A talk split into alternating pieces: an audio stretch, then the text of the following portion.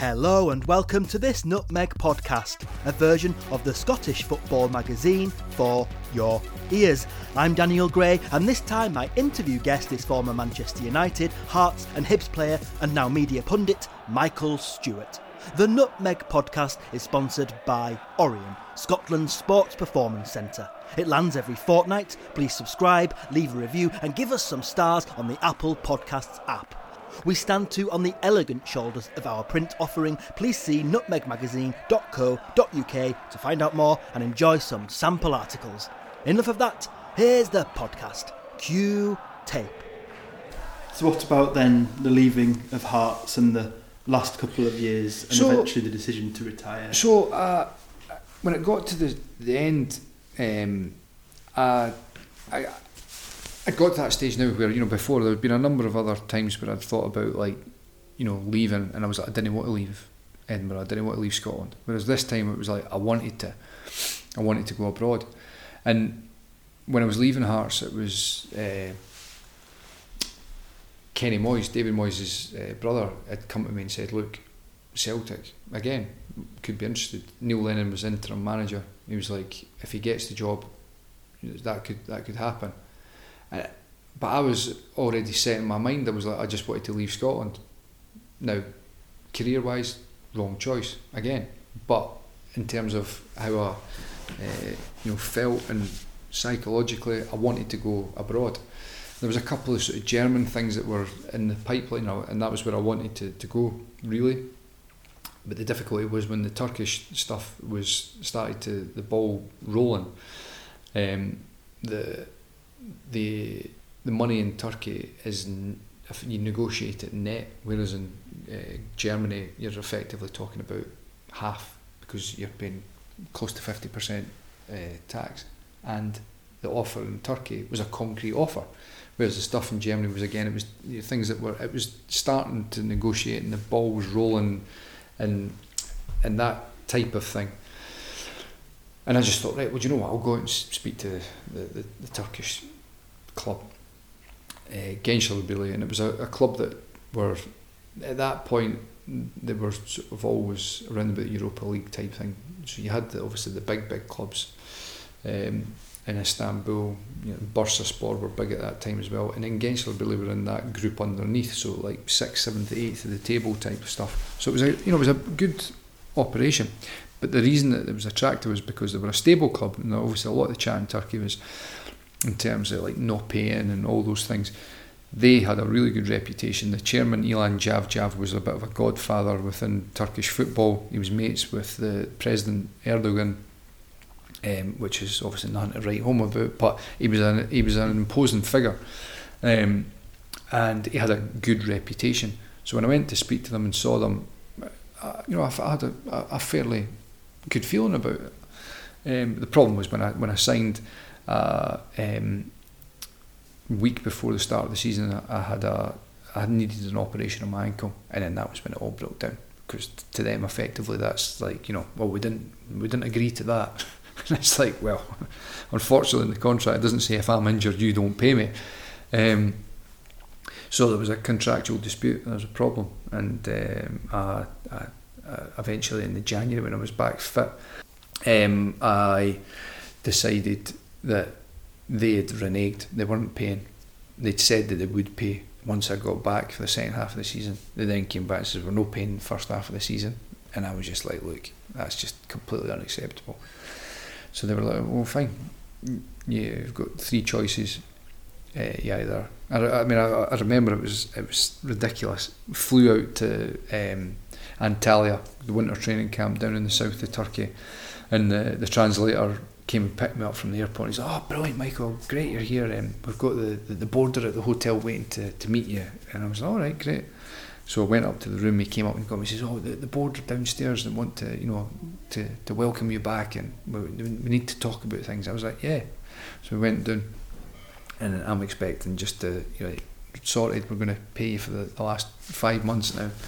Um, and went down. So they're all and they're all coming up and cuddles and you know, cultural kisses and stuff like that. Great to see you. I mean, they're a very warm and welcoming nation, but when it comes to you know business and money, that's when I found that I, I didn't like the way they, did things. Um, and this just basically started saying that, well, we're not going to pay for the first half of the season. Uh, it's great that you're back and you can show us that you deserve to get paid for the second half of the season. And I was just like, I says, no chance. I says, Were that, you representing yourself at this time? Aye, just because the and the, the, the, the agent that had done the deal was an uh, Austrian boy, German German uh, speaking Austrian guy. He uh, they were giving him the runaround, so he wasn't. He didn't know where it was going on, and I, I was just coming back to, to start training. I didn't know this was you know about to happen.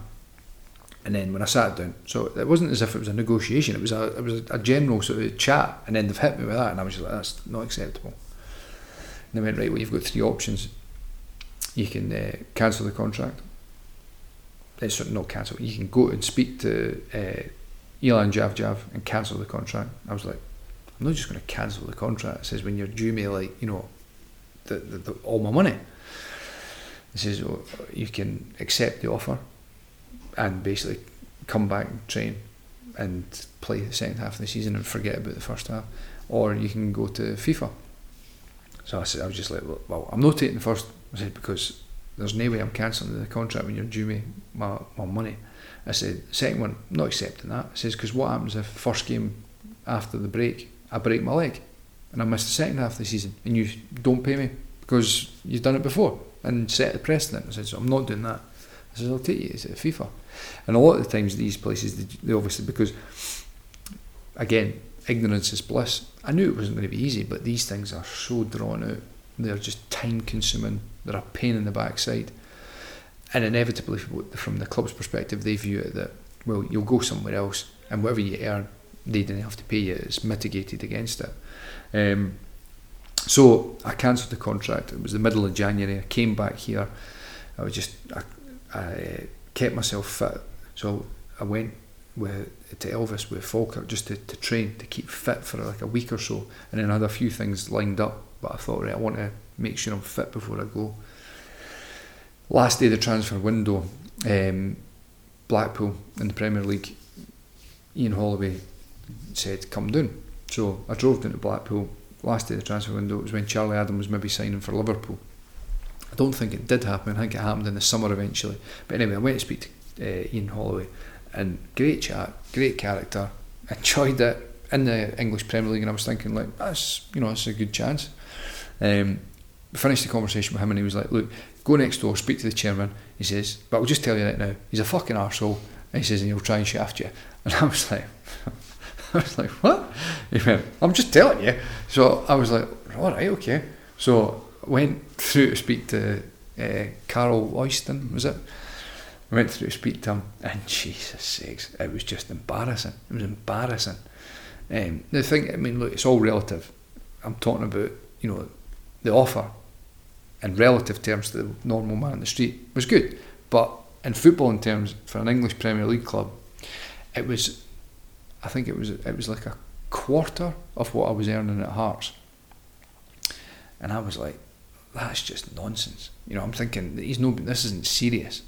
So I, I came away from it and I just thought to myself, and I, so remembering I wasn't bound by the the end of the window. So I thought i am not going to sign it right now because I didn't need to. But then they had to announce their squads. You know, they had to hand their squads, and so it was a few days later. So I thought I'm not going to do this right now. And I knew that Leeds were interested. So I'm thinking Leeds were in the playoffs at the time, much bigger club, and it it would be a better offer. so I came away and I thought, stuff that. And I went, and Leeds went, look, because you've not played for the first half of the season, we just want to make sure that your ankle's all right. Do the test, come down. We've got a uh, bounce game against York. That like the first thing that I'd done. So I was like, aye, fine, because I felt good. Went down. So again, like I was saying to you before, you know when things have gone well. Played the game against York, felt great, and I knew myself that like that was good. So went in and trained the rest of the week, and then Simon Grayson was the manager. Basically, they said, "Can you come down next week again?" Just because the manager, the last few days, is obviously looking towards the, the, the game that they've got at the weekend there. Uh, come down next week, and you know we'll, we'll try and sort stuff out. And I was like, "Aye, fine," because again, they were great. And it, the chat was, they said, "Look, we need two midfielders." Um, and think you can do a job for us. And I was like, well, aye. So I could see us, and I could see an, a space in the team. I'm thinking, like I said to you before, better club, chance of going up. Whereas I'm thinking Blackpool are going to go down, and a better offer. So I was I was happy with that. And there was a few other championship clubs that were asking like, you know, what are you doing or whatever. And I says, oh, I'm at Leeds. You know, looks like I'm going to you know sign here. And went back down the next week, and I, just to rewind it, the first day I went into Leeds, Mervyn Day was the chief scout, really nice guy, really nice guy. So I'm in at the training ground, I'm up in the canteen, and Mervyn's uh, standing there, and we're sit, sorry sitting there, and we're having a coffee, and then in walks this guy called Gwyn Williams, who I didn't know who he was, but Mervyn's like said, "Oh, Gwyn, over you come. I need, I want to introduce you to, to, to Michael." And he, he looks at me, like inquisitively, and shakes my hand and goes, "Michael, oh, Stuart, oh, Michael Stewart, right? Aye, aye. Where, where, are you, where are you?" And you know, trying to make you feel like really insignificant. So I just batted it off, and I just thought to myself, "What a fucking prick!" And then I was like, I didn't know who the guy is anyway, so I just like was you know ignoring it. And then over the next few weeks, I knew quite a few of the, the, the Leeds boys anyway as well. Like Snod, uh, Ro, uh, Snoddy was there, Robert Snodgrass, Patrick Kisnorbo, who had been at Hearts with me, Ross McCormack. So a really good group of boys. Great, loved it. Manager was wanting to sign me, so I'm thinking, yeah, matter of time. And then I'm chatting to Paddy, and I was I'd mentioned to him about like you know this Gwyn incident, and he went, "You want to you want to stick in with him?" And I was like, "How?" He went, "He's Ken Bates' man," and I was like, "All right." Well, but then I'm thinking, "That's fine." Like I'm like, "All right." The manager wants wants me to sign. So this dragged on, and it like at the end of the week, it was always like, "Oh, can you come down?" There? And it was dragging on and dragging on. I ended up being there about three weeks. I turned down. Uh, I think Hull were one of the clubs that had been asking at the time. There was some, uh, maybe one of the Sheffield clubs or something. I can't remember. There was a couple of other good championship clubs because I thought I'm going to Leeds.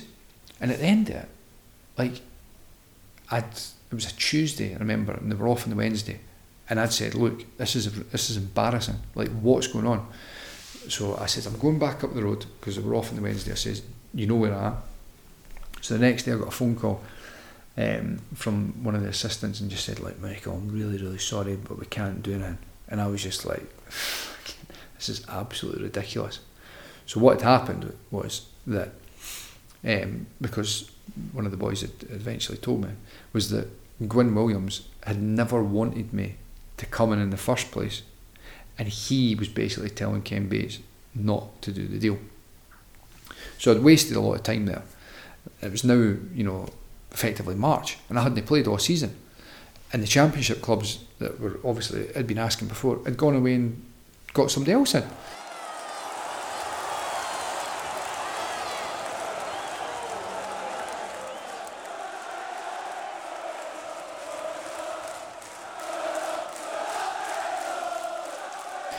So I needed to play, and Charlton had been asking all the time but it was League One, and I was like, I didn't want. I'm not going to play in League One. But it got to this March now, and I was like, well, I need to. I need to do something.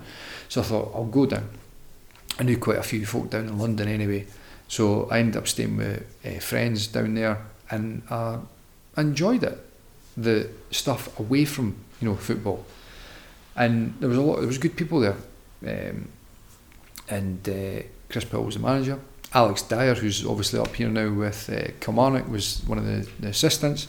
So they were good people, but the football was dire, you know. And so it was. I just felt like I'll go and play for a few months. A good club, Charlton. Enjoyed it, you know. It was a good club, um, and aye, uh, it, it was just at a stage where, at the end of it, I was like, the football was dire. It's League One. It was. It was a, just. It wasn't enjoyable that side of it.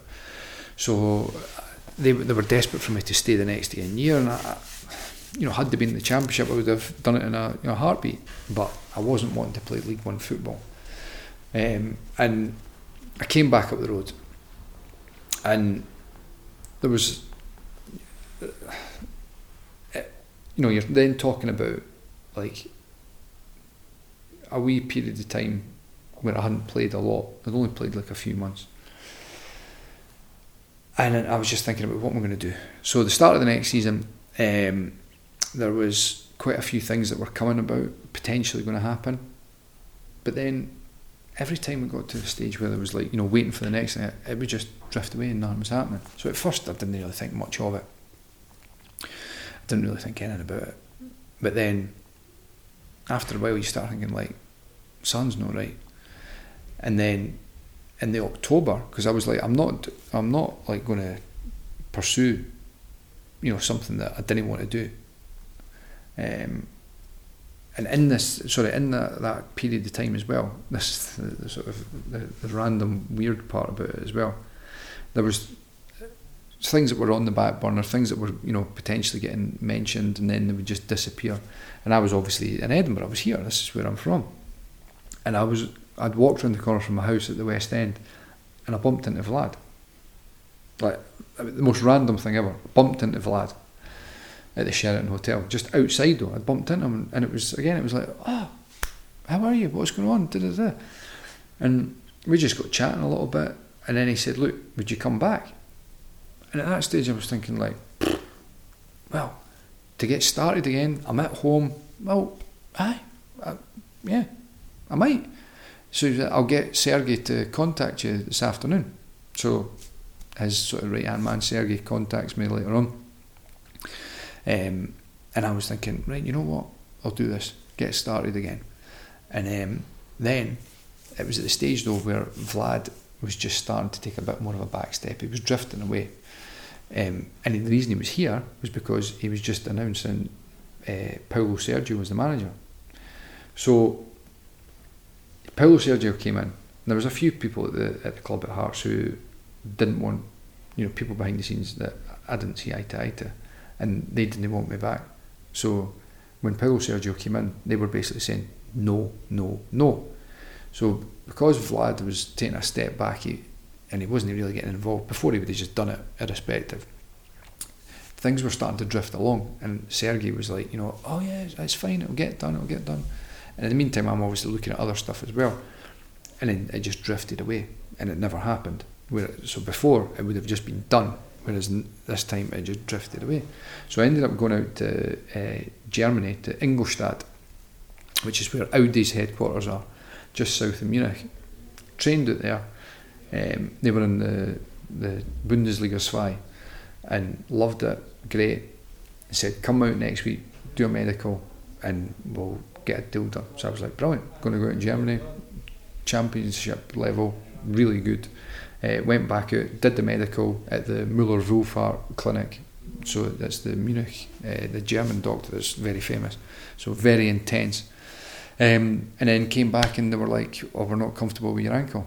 So I was like, look, I got the surgeon that had done it, who was the top surgeon down in London, to contact them and said, look, if you look at the scan, it's not going to look, but you've got to like anything, you've had an operation, but clinically, it's fine.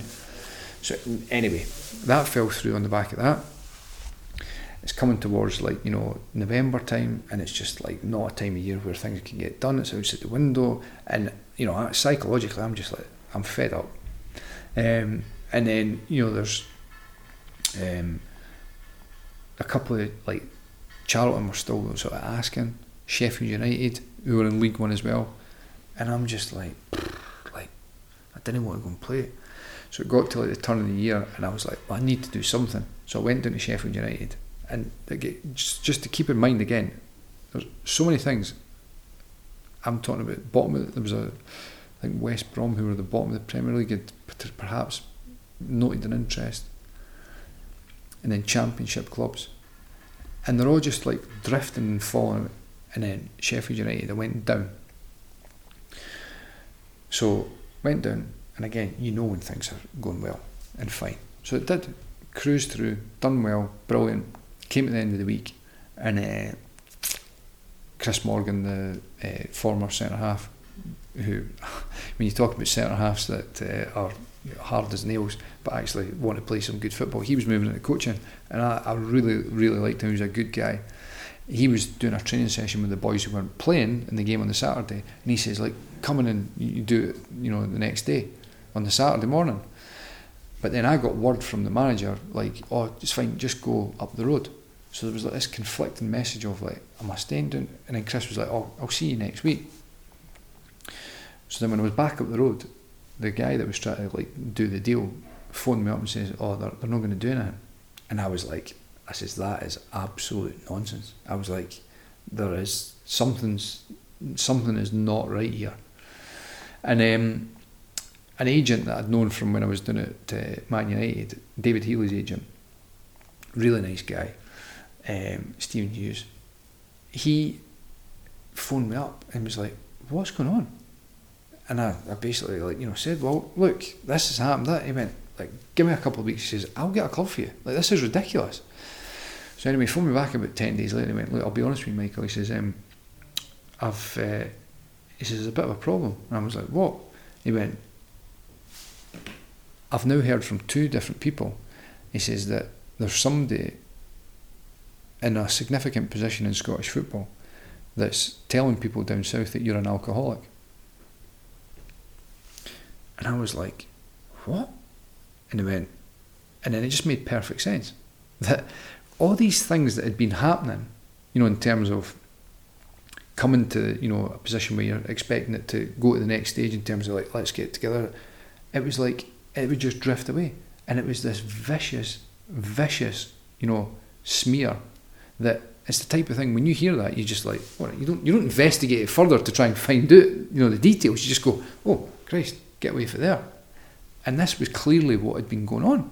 So you can imagine psychologically I was all over the place I'm thinking this is unbelievable like what on earth am I going to do so it it got to the position where it was at the end of, it was coming towards the end of the season anyway and I was like I'm just writing this season off and then I got in touch with the gaffer because I thought I need to. It's not something I'm comfortable with doing, but this is like serious. Like this is I don't know how I'm going to. So I spoke to him and I told him what what was going on, and then he said, "Well, just." He, he initially said, "Go and speak to the, the press, and you know flush it out." And I was like, "Well, I didn't really know anybody down south." He thought I was talking about like just up in Scotland, and he was like, "All right." He says, "Well, not to anybody." He says, I'll sort it down here. He says, I'll speak to you know a few people and, and write and put the, the record straight. So the next pre-season, I've not played for a year. I've not played a lot for the last two years because I've only played a couple of months. That season with Charlton, then the whole next year I've not played, and I'm now over thirty.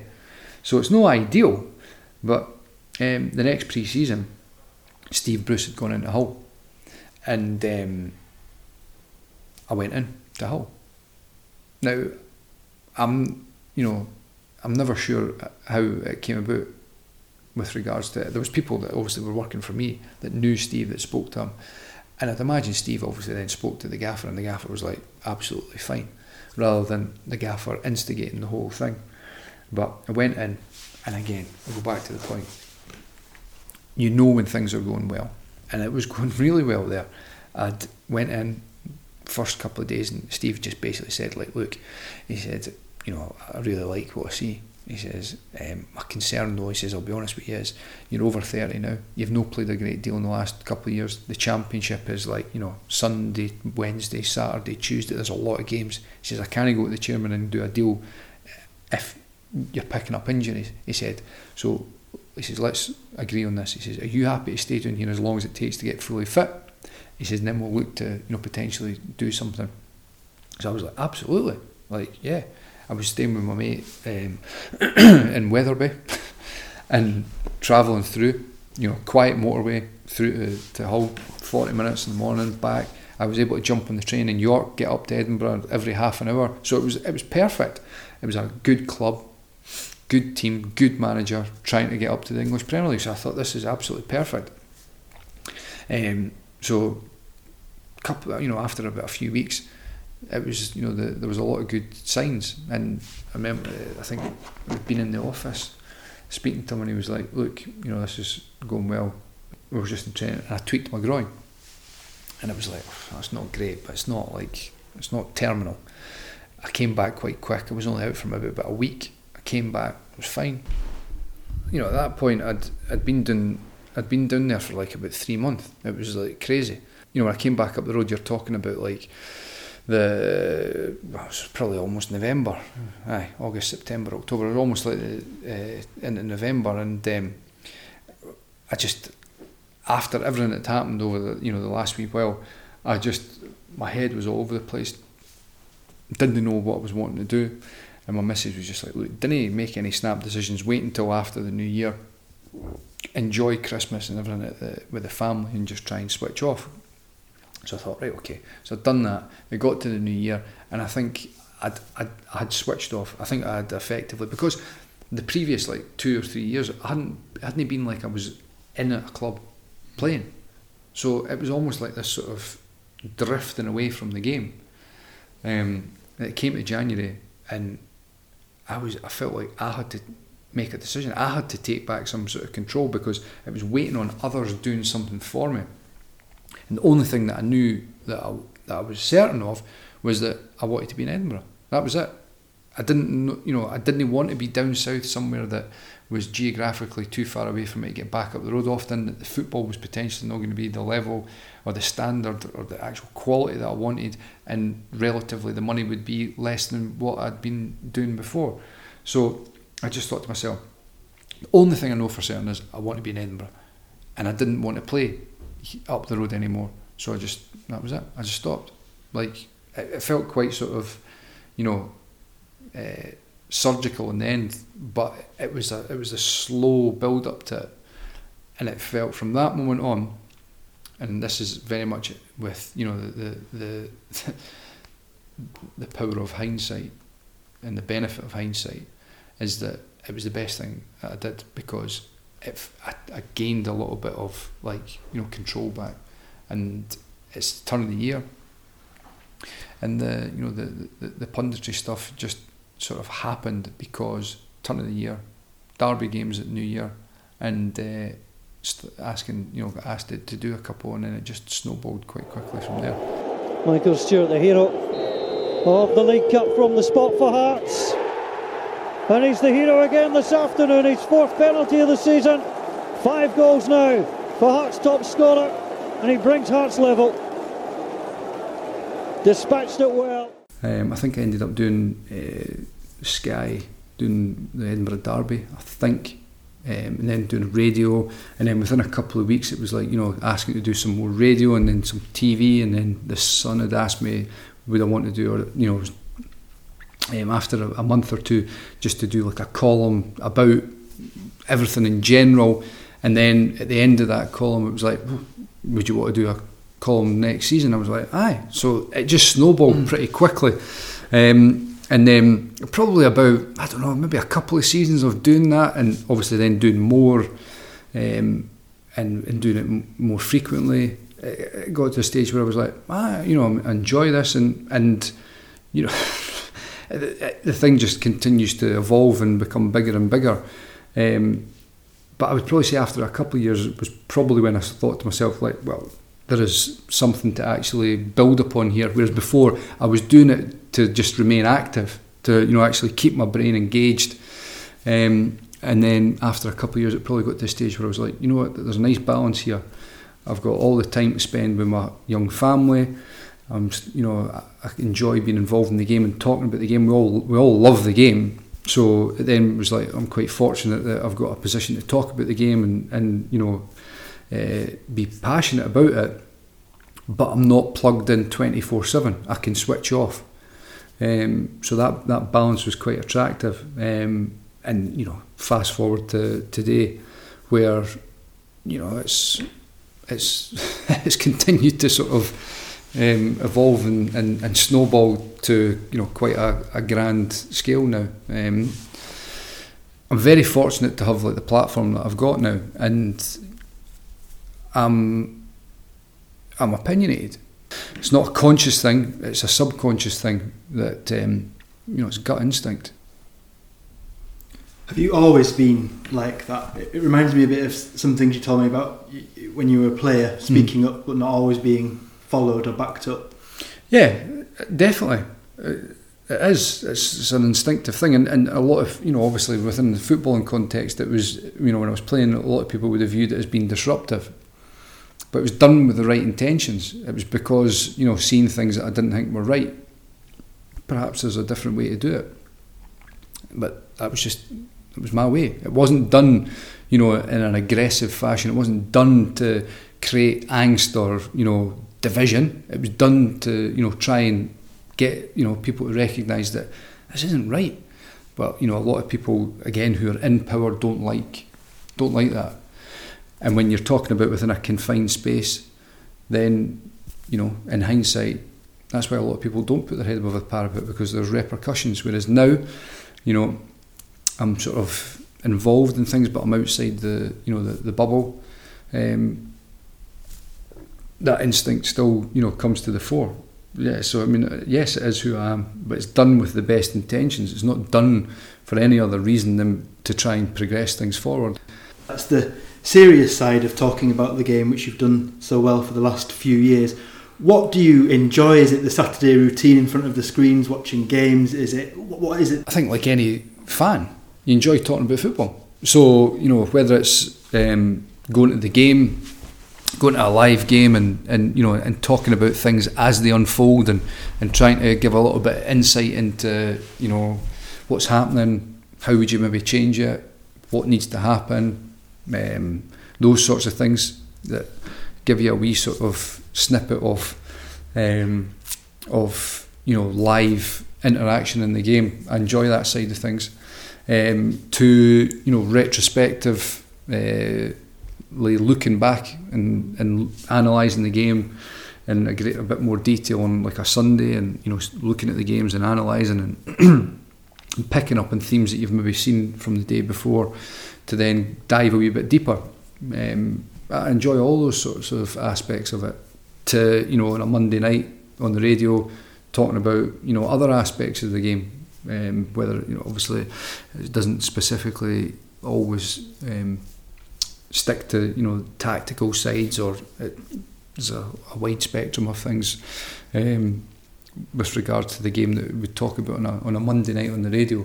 So I enjoy all sort of aspects of it to, because again it sort of it, it fits it, it sort of sits quite comfortable with you know who I am as a as a character. Um, I've got interests across the, the spectrum, not just in football, but obviously outside football as well. So um, I enjoy what I'm doing now because it's not pigeonholed to just you know one aspect of it. It's, it's quite a broad spectrum of things. Um, I wouldn't say that there's one aspect more than the other that I enjoy. I enjoy it all because of the variety of it. Were you a very analytical player? Were you one to say something at half time if you felt someone wasn't dropping deep enough or whatever it may have been?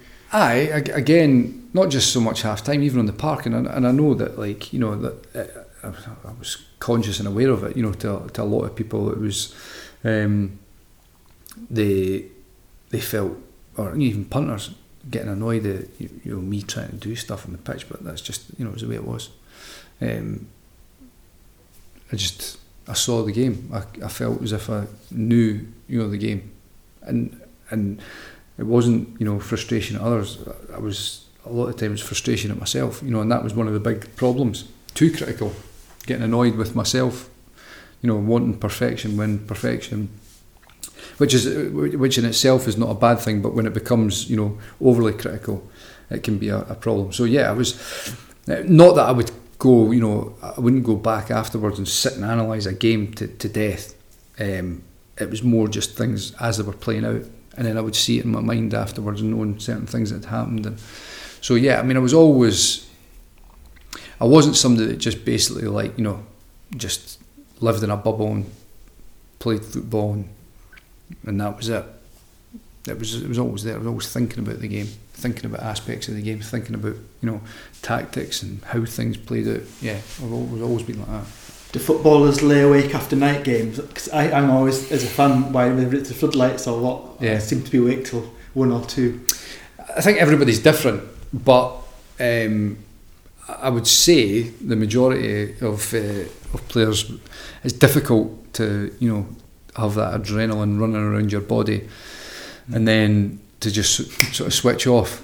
Um, it's aye, which is quite a strange one because obviously your body's tired, but your mind at times can just still be going like racing. Um, so I, I think everybody's different, but um, and, and to certain times it would be worse than others. You know, like sometimes I'd be fine, other times it would just be like, can't sleep, knackered, but I can't sleep.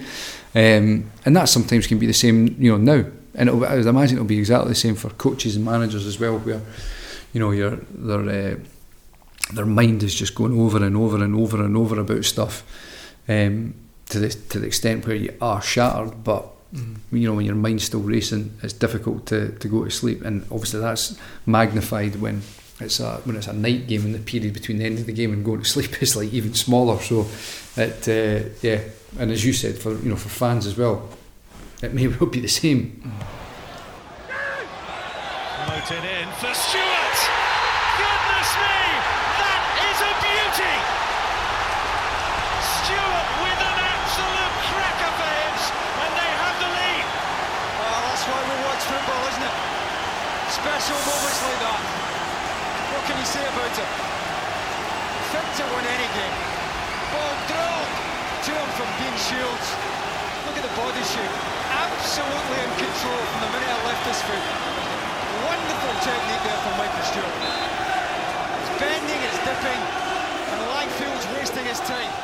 With the punditry and pundits in general and for you specifically, is there a frustrated coach's voice in there somewhere?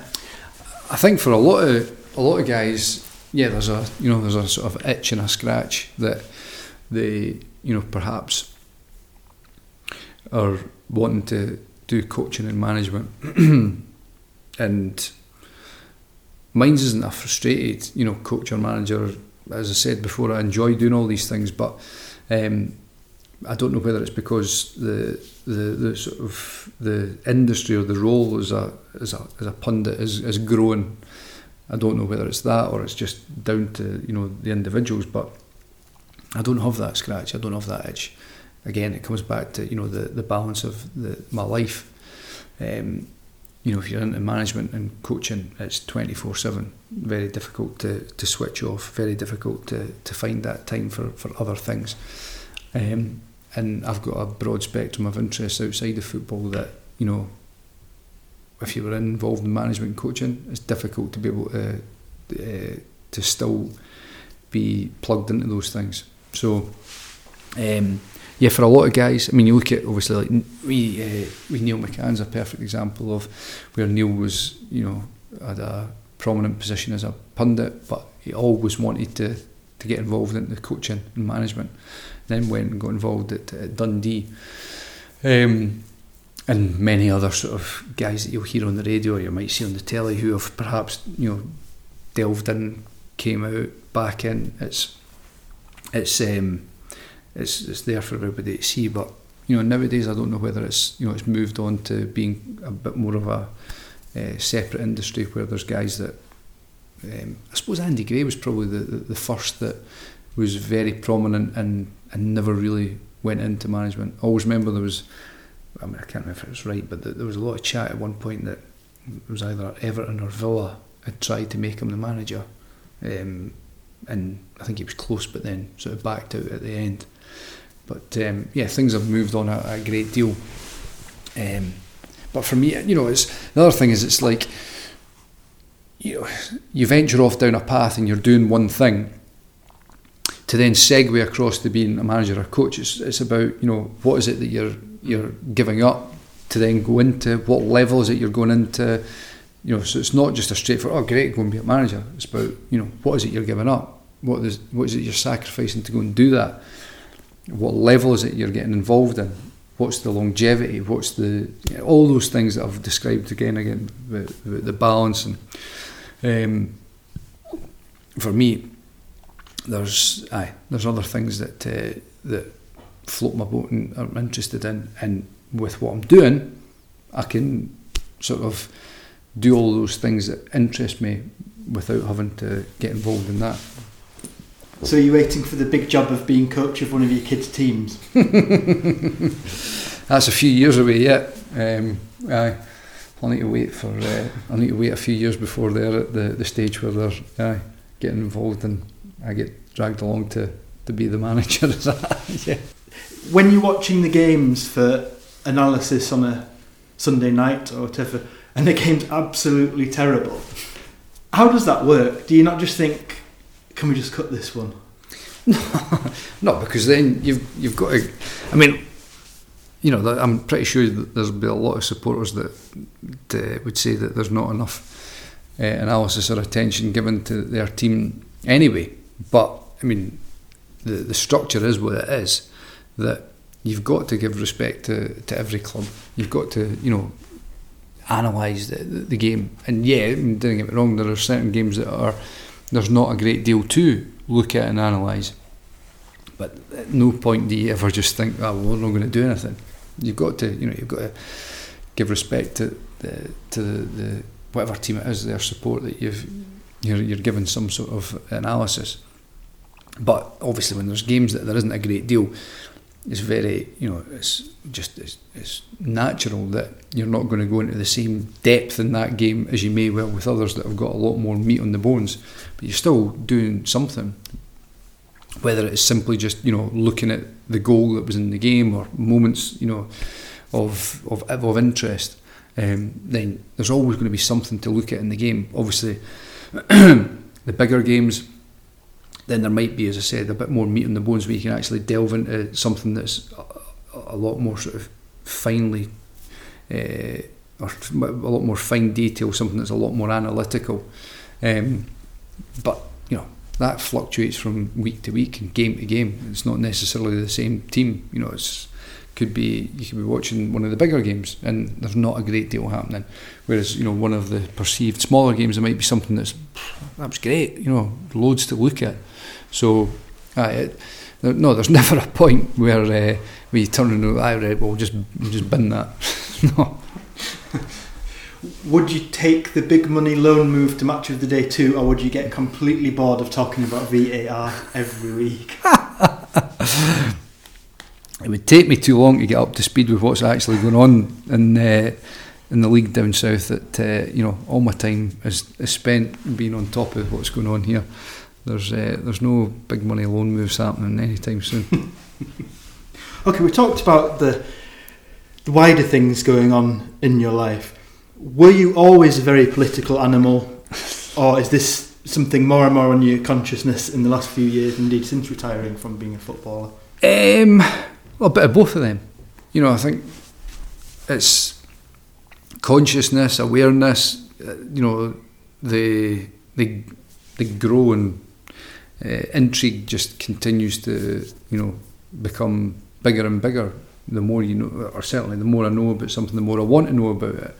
Um, so was I always political? It's not as if I came from a political family, um, although the family are all very political now.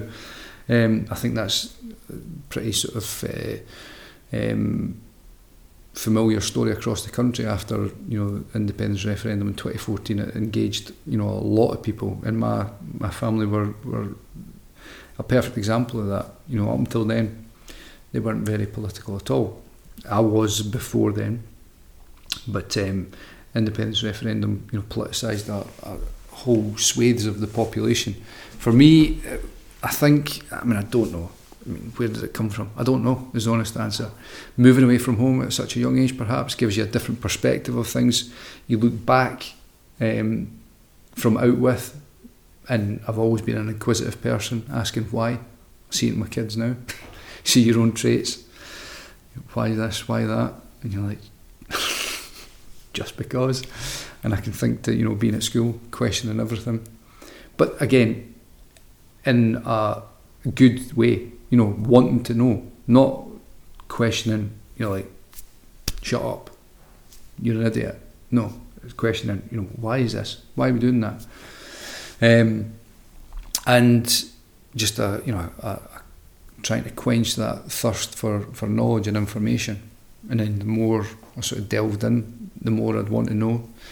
And I suppose, uh, yeah, I, I mean, I'm, I'm very conscious of like echo chambers and things like that as well, where you know where you you have the the, the seed of a a thought, and then you just seek more and more validation of that, and all of a sudden that seed you know grows to be some sort of oak tree, and it's very difficult to get back to the source of it and say, well, well was that the right thing? I'm, I'm aware of that um, and conscious of it, but ultimately, I think you know I am an opinionated person as well. I recognise that, and I'm I'm I'm very comfortable with you know the positions that I that I hold. Um, and I try to validate them with reason. It's not as if I, again, it's not as if I say these things for uh, effect or whatever. I say because I believe in it. Um, and yeah, I probably get you know um, emotional about it, or not in a sense of like getting upset about it, but I'm saying it's an emotive thing, as is sport. I feel the same about you know Scotland and politics in, in general, um, and yeah, it's it's it's something that probably, you know, if you was to put on the spot, where does it come from? I think perhaps just moving away from home at such a young age and being inquisitive and, and looking back and asking the questions of why, why is, why is it that uh, you know Scotland is what it is and, and, and where it is, where its place is in the world. What about for you personally? Do you would you still like to go into politics or be, remain an activist? Um, well, that's the thing, you know, when you talk about the, or when I'm talking about the itch of, you know, a lot of guys involved in football and, and, and punditry and, and the itch with coaching, I would probably say that mine's is more with, with politics. It's a bigger world out there than football. You know, we live in a very privileged bubble, but there is a bigger world out there. And that would potentially probably be the, the itch that I've got. Whether I ever do anything about it, I don't know, but you know, it's the one that probably sort of is just bubbles under the surface um, that I would potentially, you know, think about. But I don't know. It's the honest answer. Um, I don't know if I, if I would. Um, whereas with the, the management, I don't ever see that happening. Mm. But with, with politics, potentially, possibly, maybe. I can't move on without asking about political footballers were these matters, I don't imagine Scottish independence in English changing rooms of the 1990s and early 2000s, but were those matters ever discussed? Was elections discussed? Was there anything flying around? Maybe the feeling them lot are going to tax me more, even anything? Nah, no, nah, I'm not, not conscious of or aware of that at all. Nah, it's, know, because ultimately as well, you're, you're talking about extremely fine tuned athletes that are that if you're all these things could potentially be described as distractions, you know, and maybe that's that was the you know the problem. Me, I was distracted with too many other things, or one of the problems. Um, so nah, I can't. I, I really can't remember any sort of discussions about any of that stuff. Even if it was talking about you know they're going to tax you more than, than somebody else. I, I don't even think the the well the vast majority probably weren't aware, and the others it wasn't a, it wasn't a topic of discussion at all. So you're telling me that Tony Mowbray never gave you a great socialist speech sending you off? No, he said no, he didn't. He didn't. But you know, the, the, the, funny thing is that if you look at a lot of the, you know, the these historically these top managers, then they will draw on, you know, their their upbringings and experiences, and you know, there's a lot of them that come from uh, difficult backgrounds or hard upbringings and socialist values of that collective, the cooperative, they, they recognise, you know, the, the importance of that. Um, so yeah, look, you know, I always do. I, I don't laugh, but I always have a sort of wry smile at times when people talk about keeping politics and football and sport, you know, separate. And I can understand to a certain extent what they're talking about is not to politicise everything, but equally you can't ignore it because politics runs through every fabric of society. It's intrinsically linked to everything. Politics is life. It impacts everything. And I think the people that are in power actually want folk to not talk about it. That's ultimately, you know, people in power, whether it's politics, football, business, anything, they want an apathy amongst the people because then that means that they can do things with very little recourse.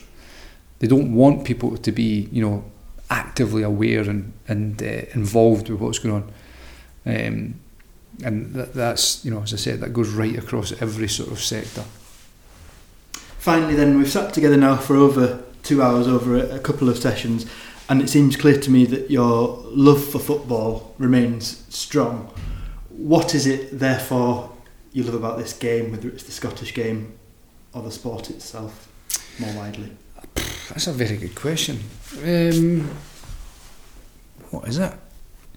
Probably the fact that you know it's something that you've given so much of your life to. You know, you grow up kicking a ball about in the garden with you know big brother and my and my dad, and um, and everything. You know, you can link your identity to that, um, and then it just off it goes. Your life takes a path, and and it's involved and intertwined with football right throughout it.